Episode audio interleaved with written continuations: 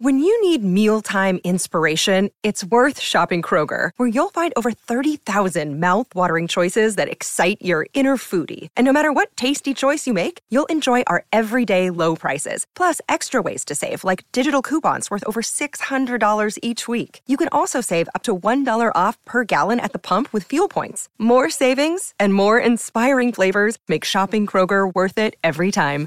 Kroger, fresh for everyone. Fuel restrictions apply. We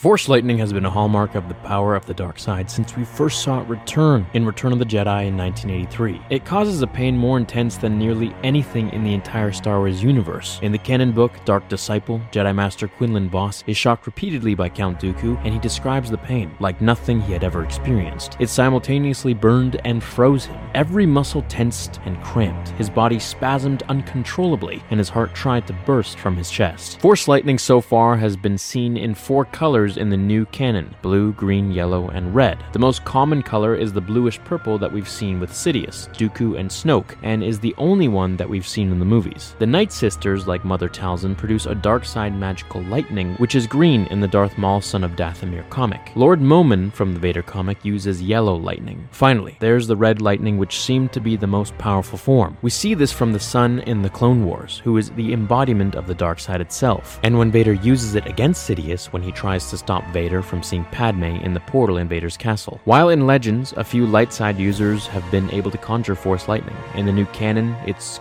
currently exclusively a dark side power. While we'll have to wait to see if it stays that way, the new canon has given us some new information about Force lightning, which I think is pretty cool, so I'm making this video. In today's video, I want to talk about four things that the new canon has added to Force lightning, which takes it beyond simple electrocution, but makes it a true power of the Force that can penetrate and affect its victims in ways that makes Force lightning something much more sinister than anything else. Two of these new facts come from the canon game Battlefront 2. The first of these is chain lightning, which is essentially when Force lightning hits one person and then arcs to the other people around them as well, creating a chain of lightning from victim to victim. The name makes sense. In other words, Sidious could kill a whole army at once given he had enough power behind the blast. The second of these is known as Dark Aura, which is a blast of energy like a shockwave of force lightning directionalized towards the enemy. So instead of being aimed at one person as lightning bolts, this type of force lightning fans out wide as electrically charged air which weakens, tortures, or slows the enemy caught within its net. The third and fourth things come from the canon book Dark Disciple, which is based off unpronounced scripts from the last season of the Clone Wars, and honestly is one of the best things to come out of the new canon, and I'm gonna do a few videos about that, so I hope you guys will enjoy it. The first thing that we learn about Force Lightning is more of a confirmation of an old fact rather than a new one, but it's really the last fact which is gonna blow you guys away. So essentially, a Sith using Force Lightning can control how quickly their lightning kills a person, based on how much power they put into it. So we of course saw this with the Emperor and Luke Skywalker in Episode 6, when Palpatine was shocking Luke again and again until he finally declares, Now, young Skywalker,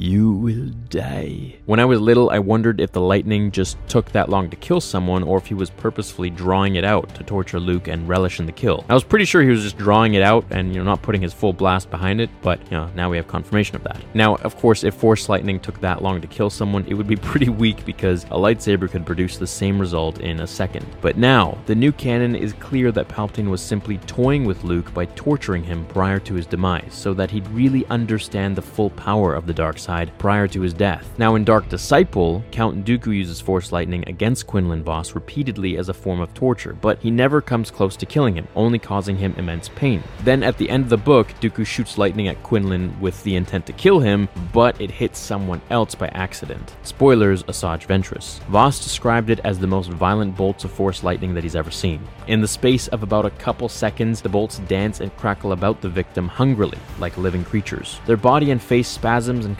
contorts into a mask of absolute agony. Blood trickles from their ears, eyes, and nose. Vos quickly jumps in and deflects it, but even a second of this level of lightning proves too much. Another thing that we learn here too is that under a barrage of this kind of force lightning at this powerful magnitude, it causes intense spiderweb like scarring on the victim's body. So now this brings us to Vader Episode 2 the, for the fan film. I imagine if Mace Windu were to come back, since he underwent this power of lightning as well, you know, unlimited power, he'd be scarred from it. Perhaps we will see that in a certain episode of the fan series. The final new canon fact is my favorite and relates to how Force Lightning feels to a person receiving it. This is the big kicker of the video. Now, of course, we know it's incredibly painful and will take down even the most powerful of Force users like we see with Anakin, Ventress, and Luke. But is it only physical pain? When Dooku uses Force Lightning against Jedi Master Quinlan Vos, Master Vos says that in addition to the physical pain the lightning causes, it also causes him to reel under the painful memories of the death death of his master and other mental tortures that was almost as unbearable as the electrocution itself. In other words, the legend's force power of memory walk is a part of Force Lightning now in the new canon. Now, whether or not this mental torment occurs with every victim or if it can be used by itself without Force Lightning seems unlikely, but at the very least, it's something that a Sith can include when needed. So, what do you guys think? Do you want to see any of these in the movies? If so, which one? Leave a like below if you enjoyed this canon video, and also if you want to see me do a full video list or basically a bunch of different videos on the different colors of Force Lightning and what they mean and what they do and what their level of power is. I think that would be fun. Hope you enjoyed this one. Until the next episode, remember the Force will be with you always.